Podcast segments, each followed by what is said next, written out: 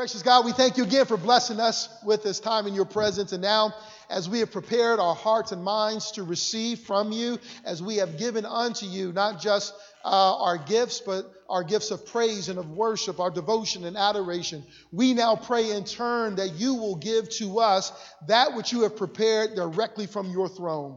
We ask God that we will be able to have ears to hear, uh, eyes to see, and hearts to perceive and to understand the secrets and the mysteries of the kingdom of God.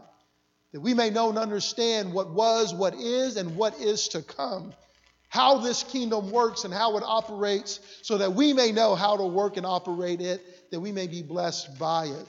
So we ask that you would watch over your word at this time. See that it does what you have purposed it to do even before the foundation of this world.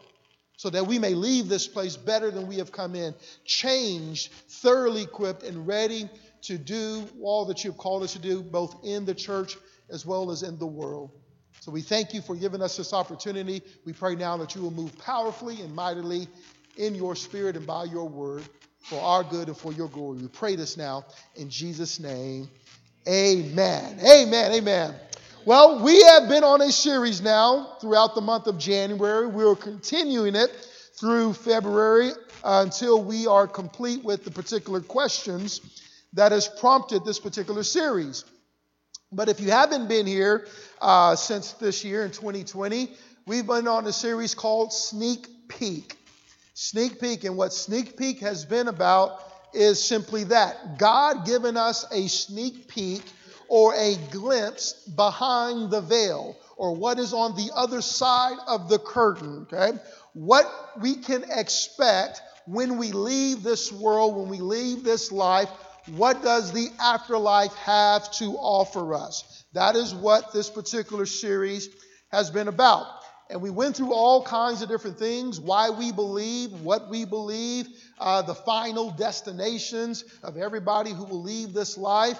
Uh, we went through so many things concerning the afterlife, but we now have finally gotten to the point where we are ready to answer the questions that prompted this particular series. And if you remember, there were four different questions that we said we were going to answer throughout this series. The first question was this Where did the pre cross Christians go when they died? Those who believed in God, those who believed in God's word, but they were around before Jesus Christ came, bled, died, rose again. Where did those Christians or believers go when they died? Uh, question two What is up with the lion laying down with the lamb? I see it in artwork, I see it on statues, in different books. What is the lion laying with the lamb all about? Is it truly biblical? If so, where is it and what is its meaning? Question three Is purgatory real? Is purgatory real or is it just something that mankind has made up for different reasons? And then question four If I deny Christ in order to save my life, Will I go to hell or would God understand? These are the four questions that prompted this uh, series on the afterlife. And so now we are answering those four questions. If you were here last week, we already tackled question number one where uh, Christians or believers die, uh, who died before Christ and the cross, where they went when they died. We said they went to paradise. They went to the third heaven. Whether you believe that is just a different compartment in the grave, or whether you believe that is the third heaven in the very dwelling place of God, it's a moot point because nobody was complaining in Luke 16 but the rich man who lifted up his eyes in hell. Lazarus was not complaining, which means he was still in the goodness of God, which means he was still in the presence of God. So it is a moot point. Everybody who died before the cross went to the presence of God. Everybody who dies after the cross, believing in Jesus Christ and his word, goes into the presence of God.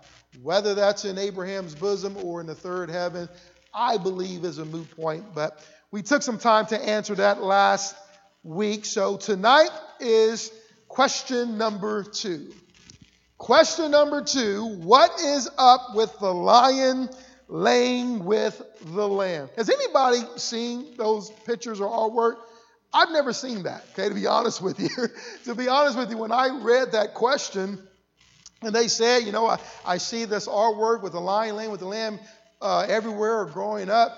I never saw that before, okay? So I actually had to look it up, okay? What, what are they talking about? And of course, I saw pictures of this great big lion just kind of laying there on the ground and the, uh, the lamb right beside it. Uh, I, got, I got a chance to see it just by looking it up, but I wasn't accustomed to that actual picture or artwork. But I do know and understand, I guess, then where this question is coming from. We just finished watching the Super Bowl last uh, Sunday, and there are people who like the Super Bowl for different reasons, okay? Some like the Super Bowl for the game, some like the Super Bowl for the halftime show, some like the Super Bowl for the commercials, okay? And it is because the commercials are so good, they're so interesting, that we can now no longer take a break from the Super Bowl. Uh, unless you have a DVR, you can't take any breaks. it used to be you can go to the bathroom when the commercial came on. You can go get something to eat when the commercial came on. Not anymore, because not only do you not want to miss the game, you don't want to miss what? The commercial. but we are beginning to see that the Super Bowl commercials really aren't as super as they used to be, and that is because they are starting to play Super Bowl type commercials year round, okay? Every company is vying for our attention and trying to get our, our attention for their product. And so you will find quote unquote Super Bowl like ads throughout the year. And there's one in particular that comes to mind when I was preparing for this particular message. It shows a woman in a car. She's driving up. She stops at a light. She looks up at a billboard and she sees a sign that says wireless for $15 a month. wireless service, $15 a mo- month. And she looks at that and she says, wireless service, $15 a month. That's not right. And all of a sudden, this illustrated fox pops up into her car and he says, Oh, yeah, that's right. But I tell you what's not right Carpeted showers. That's not right. and it goes to this particular scene where this man is taking a, a shower and his shower is completely carpeted. And just looking at that kind of gives you the heebie jeebies. I mean, just imagine taking a shower where everything is, is carpeted around you. But they're saying that's what's not right. If you want to know what's not right, you shouldn't mix carpet with a shower. And they weren't the first one to come up with this concept. If you remember a few years back, you had Oakwood Express. Oakwood Express also had a campaign kind of like this, similar to it, where they called it That's Not Natural. That's not natural. And they would take uh, a scene where a farmer he's taken a hybrid of a chicken and a pig and he's put them together uh, to kind of save time and resources and the caption comes across and says that's not natural. That's not natural and they were advertising how their wood is natural their oak is real their furniture is of quality but that that you're seeing there is not natural well, I see the same thing, or I envision the same thing, or I get the very same feeling when I think about the lion laying down with the lamb. I too think that's not right. I too think that's not natural. It's kind of like whenever you see uh, cats and dogs hanging out. Anybody see that? Where you have a cat and a dog and they're just playing together? What do you say to yourself? That's not right. That's not natural. Why? Because they are sworn enemies. They are natural born enemies. Dogs chase cats. Cats run away from dogs. And so when you see a cat hanging out with a dog or playing together, you think in your mind, that's not right.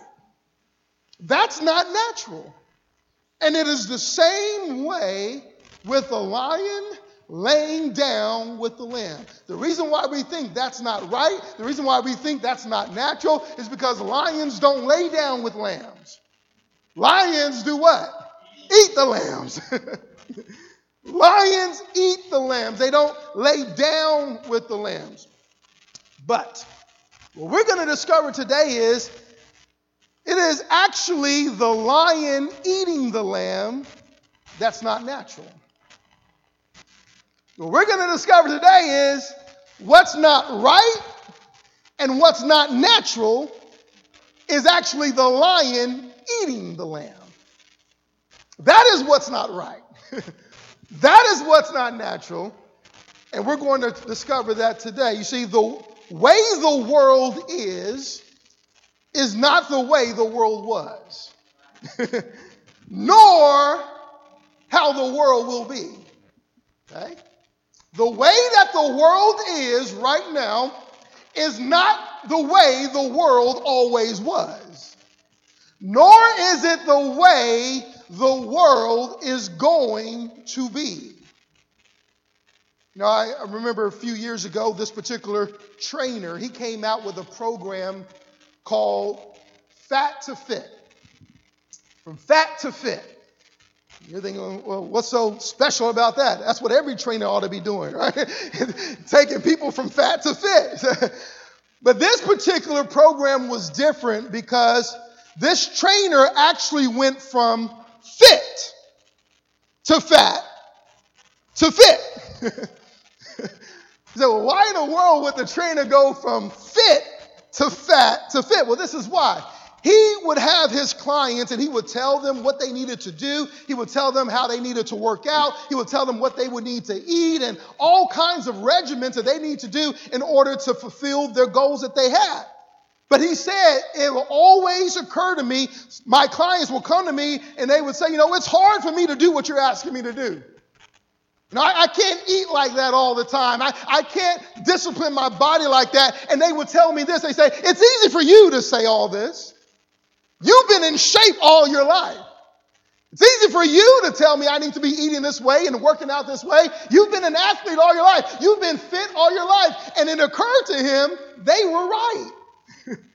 They were right in that assumption because he had been fit all his life. He had been an athlete all his life. He didn't know what it meant to be fat or out of shape or overweight. He had no idea what that felt like. Therefore, he couldn't empathize with them. He couldn't sympathize with them. So he says, You know what I'm going to do? I'm going to go from fit to fat. and that's exactly what he did he let himself go. True story. Y'all can look it up. Fit to fat. He let himself go. He started to eat whatever he wanted to eat, whenever he wanted to eat it.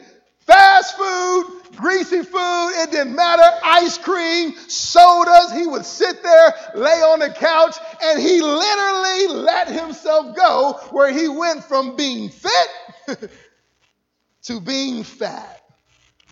But after he took that transformation on and he was so out of shape and uh, so lazy and lethargic and didn't have energy, couldn't do anything. After he went through that transformation, he said, okay, now it's time to go from being fat to being fit.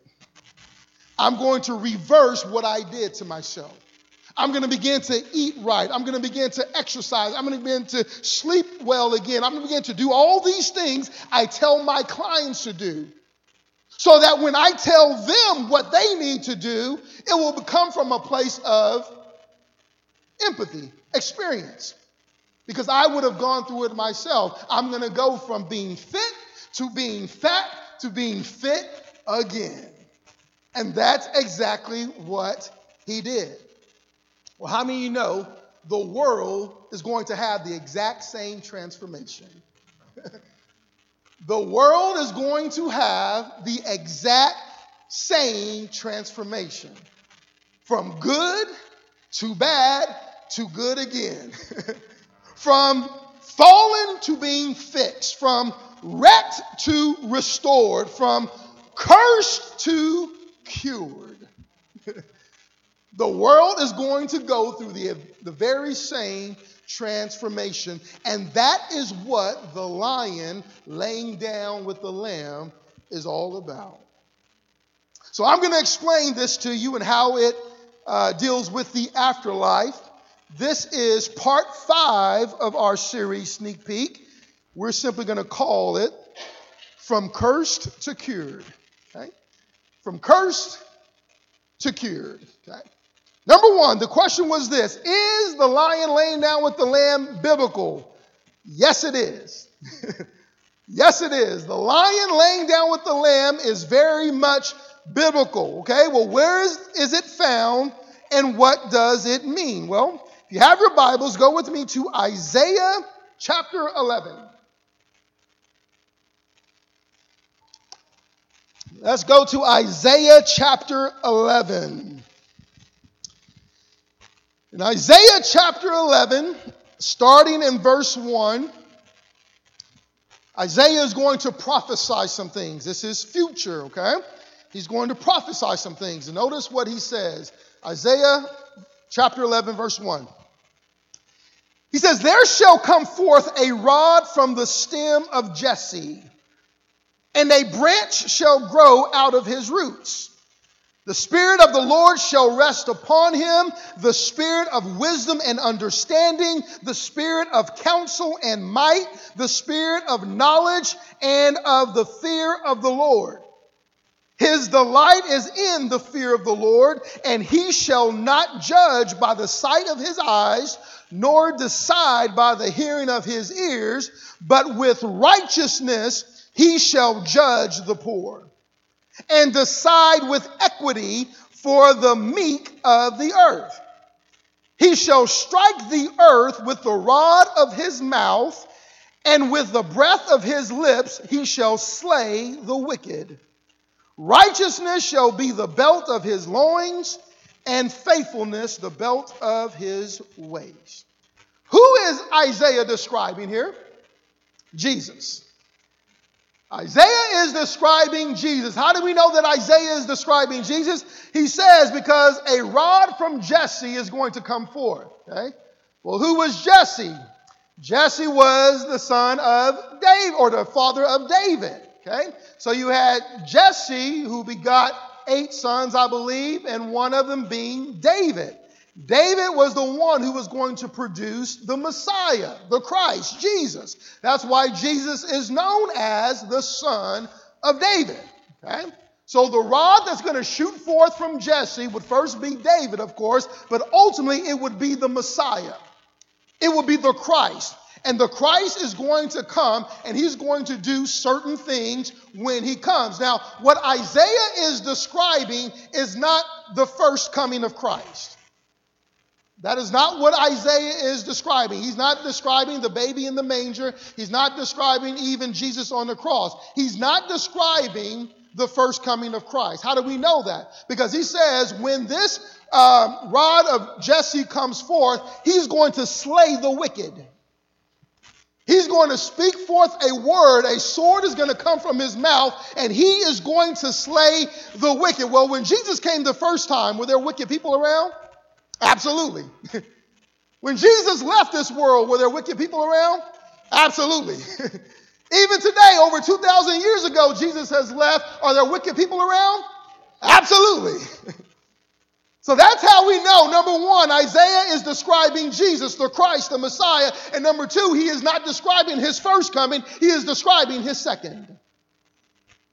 He is describing his return. He is describing the second coming of Christ.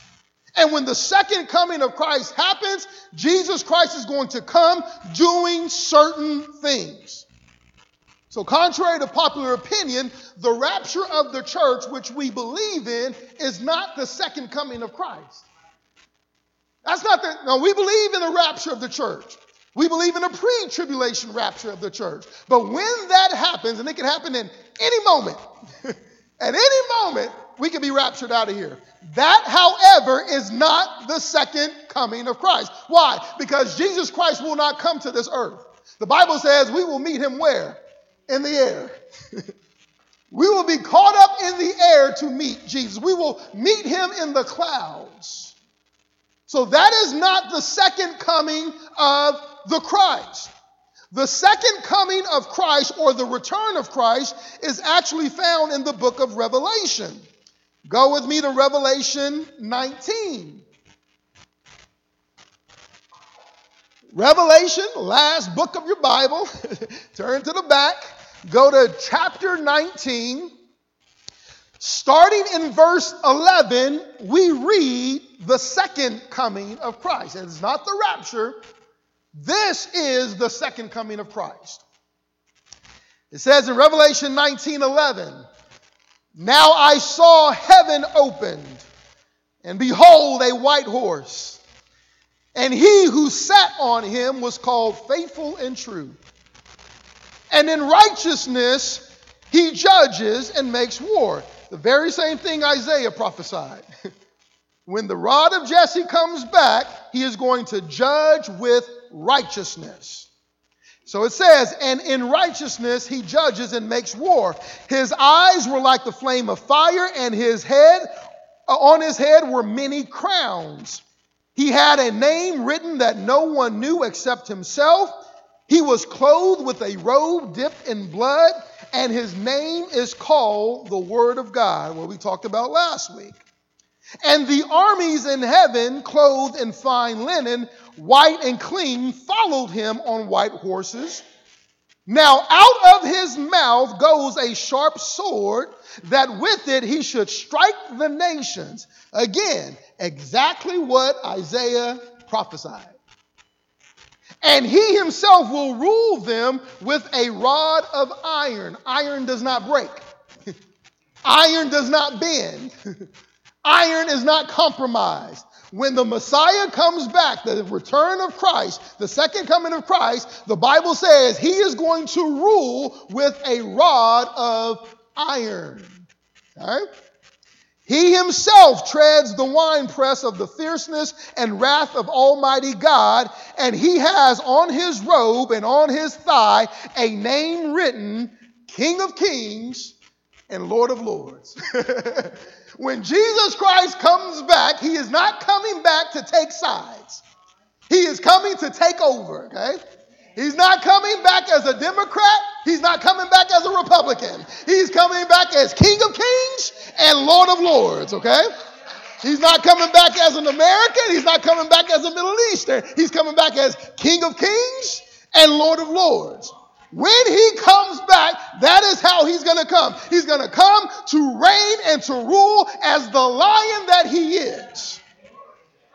He's no longer coming as the Lamb of God slain for the sins of the world. No, his second coming, he's coming back as the Lion of the tribe of Judah.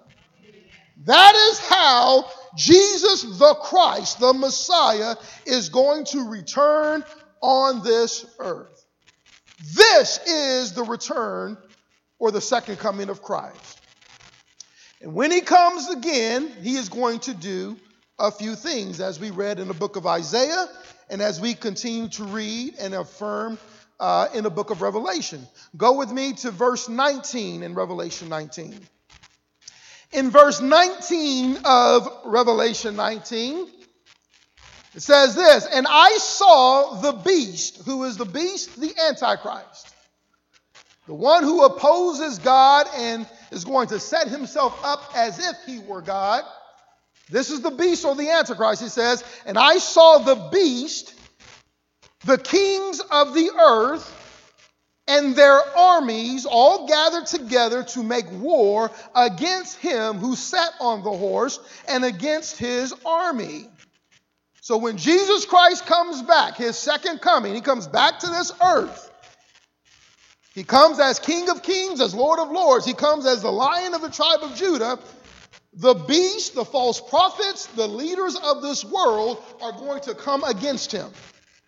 They're going to try to come against him and defeat him, okay? But then it says here in verse 20, then the beast was captured, and with him the false prophet who worked signs in his presence, by which he deceived those who received the mark of the beast and those who worshiped his image. These two were cast alive into the lake of the fire burning with brimstone. And the rest were killed with the sword which proceeded from the mouth of him who sat on the horse.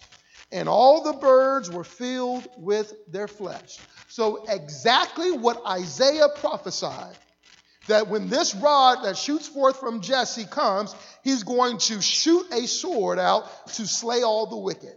Okay? And he's starting right now here. He takes the Antichrist or the beast, he takes the false prophet, he throws them alive into the lake of fire, then he speaks a word, and all of the wicked are slain. Okay? Jesus has returned and he has done away with wicked.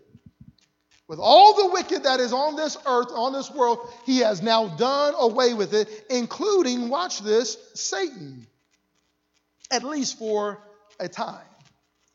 If you keep reading in Revelation 20, verse 1, Revelation 20, verse 1 says this Then I saw an angel coming down from heaven, having the key to the bottomless pit and a great chain in his hand. He laid a hold of the dragon. Who is that? Well, the serpent of old. Well, who is that? Well, who is the devil? Well, who is that? And Satan, okay? Just in case you're missing it. he gives them all the names of this, of this being the dragon, the serpent of old, the devil, Satan, whatever you want to call him, he lays a hold of him and bounds him for a thousand years. So now he's taken the Antichrist, the beast, and the false prophet. He's already thrown them into the lake of fire. They are done. but he takes Satan, he doesn't throw him into the lake of fire just yet. He puts him in the bottomless pit and he seals it up for a thousand years. Why a thousand years? Please, somebody have that question during Q&A, okay? Somebody ask me that question, okay? He seals him up for a thousand years, and he cast him into the bottomless pit and shut him up and set a seal on him so that he should deceive the nations no more. Watch this till the thousand years were finished which means he's going to get out. What, for good behavior? he's, he's going to make parole? What, what's going on with him getting out? Ask me that question during Q&A, please, okay? but after these things, the Bible says he must be released for a little while, okay? Ask me that question when we get there, all right? We don't have time to go into it now. So let's continue. this is how Jesus Christ is going to come. Okay? Again, he's not coming as the Lamb of God who is slain. He is coming as the Lion of the tribe of Judah. He is coming as King of kings and Lord of lords. He is coming to rule and to reign with a rod of iron. He is not going to mess around, play around. He is going to rule in righteousness and he is going to rid the world of all wickedness the beast, the false prophet, all the sinners who came against him. He's going to lock Satan up even for a thousand years. There will be no sin going on at all whatsoever when Jesus Christ comes back. Okay? he is going to clean house, as it were. Okay? Why is that? Because before you can cure what is cursed, you have to get rid of the cause. Say it again. Before you can cure what's been cursed, you have to first get rid of what caused it to begin with. Okay? My mother in law, thank y'all so much for praying for her, but she just had a procedure done yesterday. She was diagnosed with breast cancer Thank God it was stage one. Thank God it was not in her lymph nodes. Thank God it did not spread anywhere. So, what the doctors were able to do was they were able to go in and remove what was causing the cancer. they were able to do that, okay? Why? because before you can cure what's been cursed, you have to remove what caused it.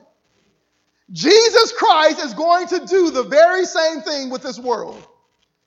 Before he cures this world from the curse of this world, he has to first remove what caused the curse to begin with. And what caused the curse to begin with was sin. That's why you see this even in the two words. I find this fascinating. God showed me this, but we call this uh, message going from cursed to cured, right? From cursed to cured. Well, what is the difference between cursed and cured. How do you go from cursed to cured? Simple. You remove the S, okay? you remove the S and you get cured. remove the S from cursed. What's left is cured. the S stands for sin, okay? So all, all Jesus is going to do, he's going to remove the S, and what's going to be left is a cured world a cured earth. Okay? He has to come first and remove what caused it to begin with in order to cure it. So now that God has rid the world of what has caused the curse, he now can cure it again. To cure or to restore means to return to. Okay? If you're going to cure someone of cancer, that means you're going to return their health back to what it was before the cancer. So to cure or to restore means to return to or to reinstate, or in other words, it means to bring back to its original state. That's what it means to cure. That's what it means to restore. It means to return or to bring back to its original state. And that's exactly what God is going to do. The world as it is isn't how the world has always been. There was an original state to this world, okay? Unfamiliar to us because all we've known is the world we live in right now. That's all we know. But it didn't always be like this. There was an original state to this world that God is going to bring everything back to. How do we know this? Well, if you go to the very beginning of your Bible, Genesis 1, when God begins to create the world, the heavens and the earth, you will see at the end of every process of creation this one phrase. And what phrase is that? And it was good. and it was good. After every time God made something, caused something to come into existence, he would follow it up by saying, and it was good. God made the heavens and the earth. God said, Let there be light. And he said, And it was good. God made the firmament, said it was good. God made the water, said it was good. He separated the waters from the land, said it was good. He created all of the beasts of the field, said it was good. Every time God created something, he followed it by saying, and it was good. So this is not the original world God created. You may have this conversation with non believers, with atheists. Uh, well, if, if, this is the best God can do, then he must not be a very good God. No, this is not the world God created. this is not the original state of the world God created. No, the world God created was very good. And he let us know it was good throughout the process of creation. But something happened. Something happened, just like that trainer went from being fit to being fat to being fit again, the same thing happened to our world. It went from being good to being bad. It went from being stable to being fallen. It went from being blessed to being cursed. So, what brought that on? Well, the act of Adam not only brought sin on himself, not only brought sin upon everybody who was in Adam, which is all of us because we all came from Adam, but it also brought sin and a curse on all of creation. what Adam did, okay, when he sinned, when he disobeyed God, when he rebelled against God, not only did that bring sin upon himself and sin upon everybody in him, it also brought sin upon this world. Sin upon all that God had created. How do we know this? Well, Romans 8 18. If you go to Romans 8 18, Paul is going to let us know that the sin was not just on Adam, was not just on humanity, but it was on all of creation. Romans 8 says this For I consider that the sufferings of this present time are not worthy to be compared with the glory which shall be revealed in us. The reason why you are excited about heaven, the reason why I am excited about heaven, is because we know and understand that we have a hope that things are going to be better than they are now. Okay, I have this hope. I don't care how bad my life is. I don't care what I am going through. I don't care what I am struggling with. I have this hope that what I am going through cannot be compared to what I'm going to receive one day. When God calls me home or He comes back for us, I am believing in hope that that life is going to be so much better than this life. That is the hope humanity has who is found in Christ Jesus. But humanity is not the only one who has that hope. Creation also has that same hope. Keep reading. It says, For the earnest expectation, what you are knowing is going to come, the earnest expectation of the creation eagerly waits for the revealing of the sons of God. The Bible says you're not the only one waiting. you're not the only one hoping. You're not the only one uh, knowing that the life to come is going to be better than the life that is right now. You're not the only one. The Bible says creation is expecting that as well. He says, For the creation was subjected to futility, not willingly, but because of him who subjected it in hope. Because the creation itself also will be delivered from the bondage of corruption into the glorious liberty of the children of God. Paul here says that creation itself, creation as well, will also be delivered. Creation is waiting to be delivered. Creation is waiting to be set free. Creation is waiting for the second return of Christ. Why? That he may restore what was lost. Creation knows that a cure is coming as well.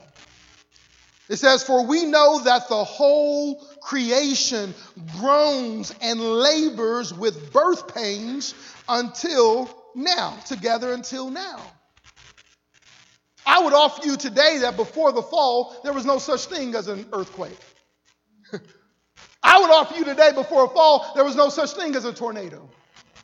I would offer you today, before the fall, there was no hurricanes, there, there was no tsunamis or typhoons or flood. There was nothing like that before the fall.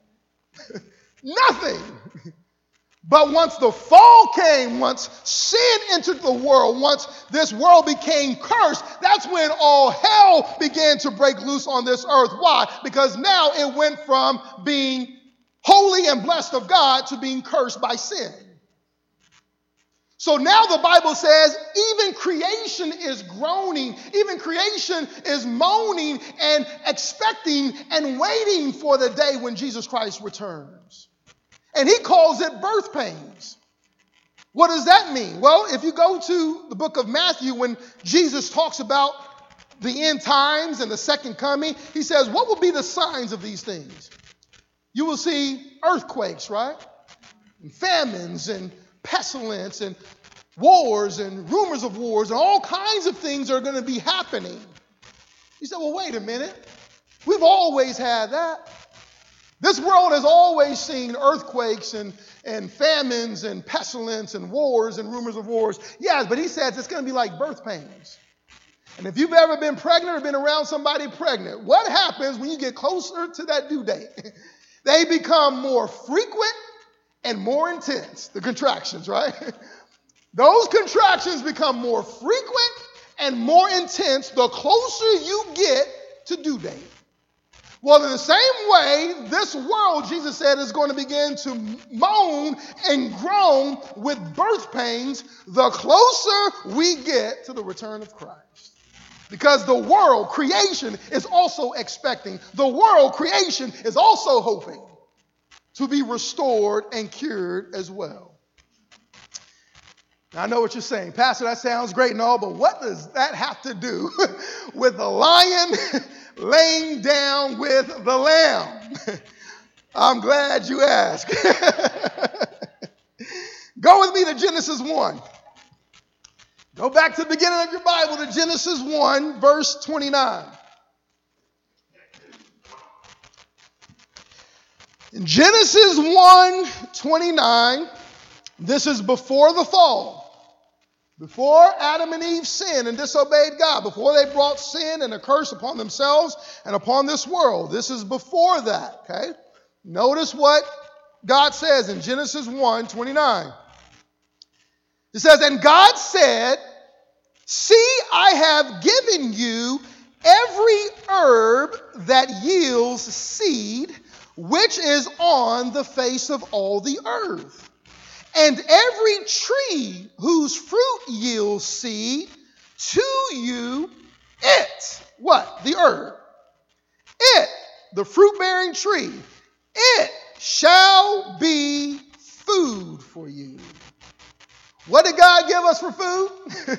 he gave us the herbs. He gave us the plants.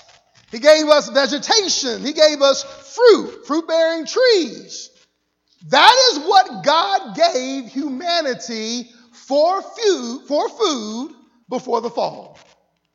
But not only did he, he give humanity herb and vegetation and plants and fruit and vegetables and all that for food, he gave that for everybody.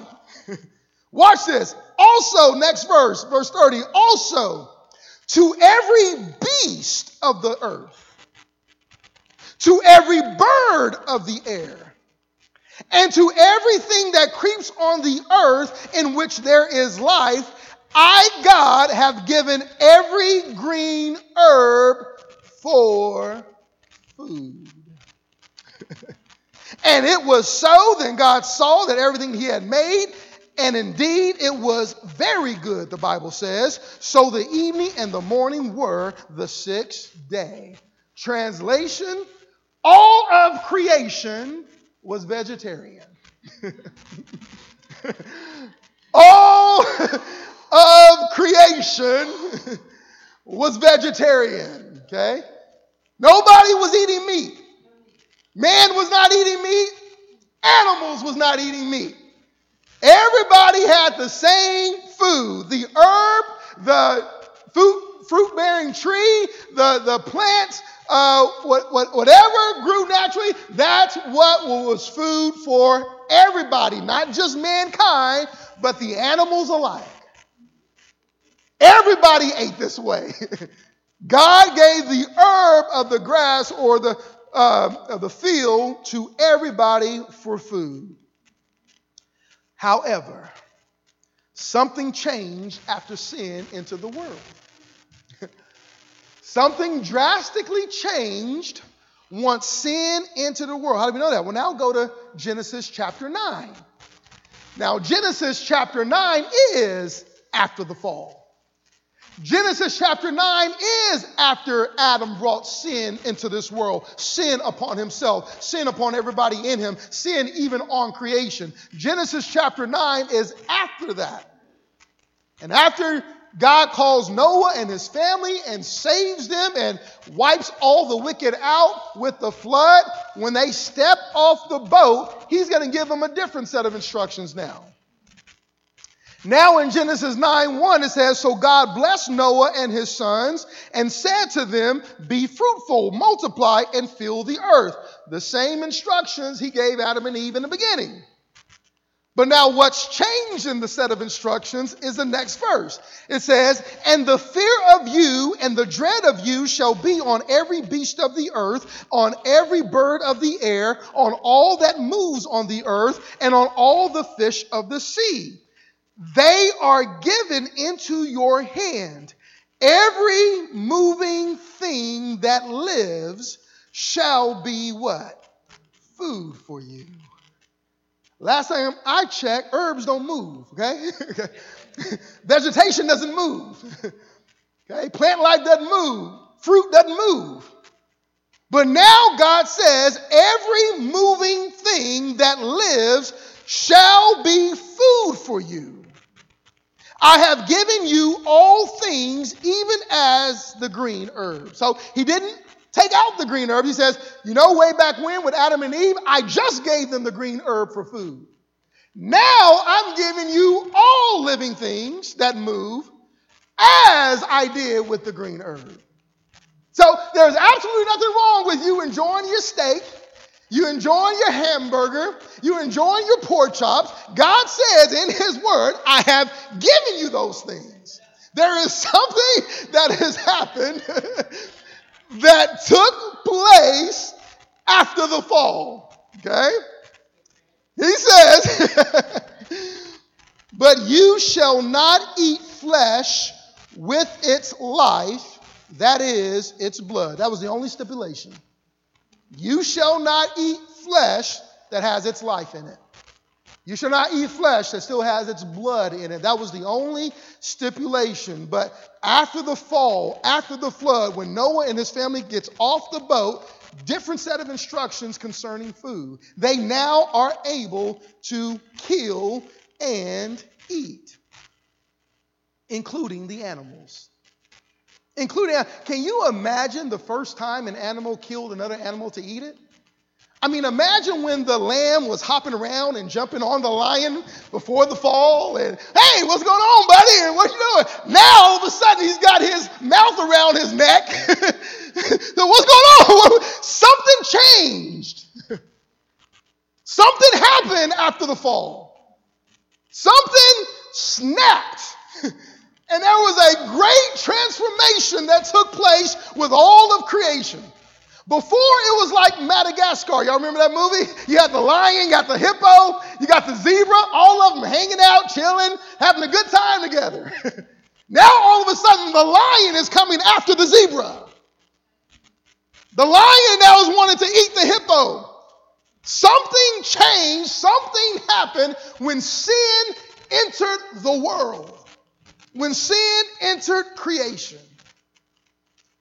So when Christ comes back, when Jesus Christ makes his second appearance on this earth, not the rapture, but when he literally, physically comes back as King of Kings and Lord of Lords, if he is going to right the wrong, if he is going to restore the wicked, if he is going to fix the fall, if he is going to cure the curse, that would have to include this part as well. Right? If God is going to do that, and He is, if He's going to come back to right every wrong and fix the fall and cure the cursed, it would have to include this part of it as well. He's going to take us back to original state. Back to the beginning where there is no killing of anyone for any reason, including for food. There will be no killing. There will be no hurt. There will be none of that going on when Jesus Christ comes back. Not even for food. He is going to right every wrong. He's going to fix the fall. He's going to cure the curse. And that means he's going to take us back to original state. And in original state, there was no killing. In original state, there was no hunting for food. Original state, there was no eating of the flesh. We ate the herbs. We ate the fruit, the vegetation. So that's why, if you now go back to Isaiah's prophecy, Isaiah chapter 11, that's where you will see the lion laying with the lamb. And not only will you see the lion laying with the lamb, you will see everybody laying with everybody. Because nobody is killing, nobody is hunting, nobody is eating. He says in Isaiah 11, verse 6, the wolf also shall dwell with the lamb. the leopard shall lie down with the young goat.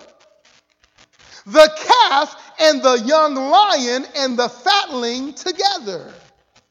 And a little child shall lead them. The cow and the bear shall graze. Their young ones shall lie down together, and the lion shall eat straw just like the ox. God says, I'm taking us back to original state. I'm telling you that nobody will be killing. nobody will be hunting. Nobody will be doing any of that. The bear and the cow will graze alike.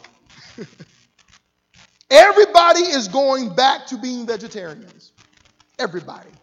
Both man and beast, including us, okay? So, no, you, Enjoy your, your porterhouse steak while you can. Enjoy your pork chops and your fried chicken and all that. because when Jesus comes back, when Jesus returns, there will be none of that going on. Okay? So, wow, that's, that's going to be dull. That's going to be boring. No, won't be. Look, we have something called the Impossible Burger right now, right? The Impossible Burger is made from vegetation. now, if man can take vegetables and make it taste like a burger, what do you think God can do, okay? It will not be boring. It will not be dull. You will not miss it at all, okay? But it is going to be back to original state. Not only will we not kill to eat, no one and no thing will kill anyone and anything for any reason when Jesus comes back. Isaiah 11, 8 tells us this. Isaiah 11, 8 says this The nursing child shall play by the cobra's hole, and the weaned child shall put his hand in the viper's den. You have small children playing with snakes. you have two year olds going into vipers and pulling out cobras and, and black mamba, shout out Kobe. You have all these kids going out and pulling out these vipers and these snakes and playing with lions and, and hyenas and all kinds of things without fear. Why? Because nobody is killing anybody when Jesus comes back. Nobody is hurting anybody when Jesus comes back. God is bringing everything back to original state. So you have these children who are playing with what we deem poisonous and dangerous right now. Why is it poisonous and dangerous right now? Because we live in a fallen world right now. We live in a cursed world right now. But when Jesus comes back, he's going to remove the S from the cursed and cause it to be cured. He says this in the next verse they shall not hurt nor destroy or kill in all my holy mountain. For the earth shall be what? Full of the knowledge of the Lord. What does full mean? Full. that means there is no room for anything else. Full means full. The whole earth shall be full of the knowledge of the Lord as the waters cover the sea. That is how it's going to be when Jesus returns. No nook, no cranny, no crevice, no behind closed doors, no underneath the, the uh, blankets. None of that is going on. Every single place of this earth will be covered by the glory and the knowledge of Almighty God. His light will shine everywhere. There will be no darkness on this earth. And it is then when the lion will lay down with the lamb. when the lion, who is the lamb, comes to bring peace on earth. That is when the lion will lay down with the lamb. I'm reminded of the movie The Lion King. I use this all the time, but I think it uh, goes well with what we're talking about today. But you remember The Lion King, what it was about? The lions lived at Pride Rock, right? That's where the lions rule. One day, Simba, he woke up his dad and said, Hey, you promised to show me the kingdom, right? You promised to show me the kingdom. He said, All right, all right, I'm up, I'm up. And they go to the cleft of a rock here, and they look out, and Mufasa says, Simba, look out. And he says, Everywhere the light touches is what? Our kingdom. Everywhere the light touches belongs to us. Everywhere the light touches is our kingdom. Simba began to look around and says, Wow, everywhere the light touches is our kingdom. But then something catches him out of the corner of his eye. He says, But what about that shadowy place over there, Dad? what about that dark place over there? Mufasa said, No, that's not part of our kingdom. You must never go there. And what Simba was talking about was something called the elephant graveyard, where death was, where the hyenas ruled. Well, in the story, one day the king dies, and the heir to the throne runs away. And when that happens, the hyenas take over. The wicked take over. And it's not long before Pride Rock looks just like the elephant graveyard. Oh, but one day the king returns, right? one day the king returns, and when he returns, he does away with the wicked and he restores Pride Rock back to its original state. Hollywood just bit that from the original story, okay? they just they just copied it from the original story because that is exactly what Jesus Christ is going to do when he returns. He's going to rid the world of all wickedness. He's going to remove the S from the cursed and cause it to become cured. He's going to bring this world back to its original state. What Hollywood depicts as fantasy, God is going to make reality. This world is going to go from cursed to cured. Amen? Amen. Give the Lord a hand for his word today, if you will.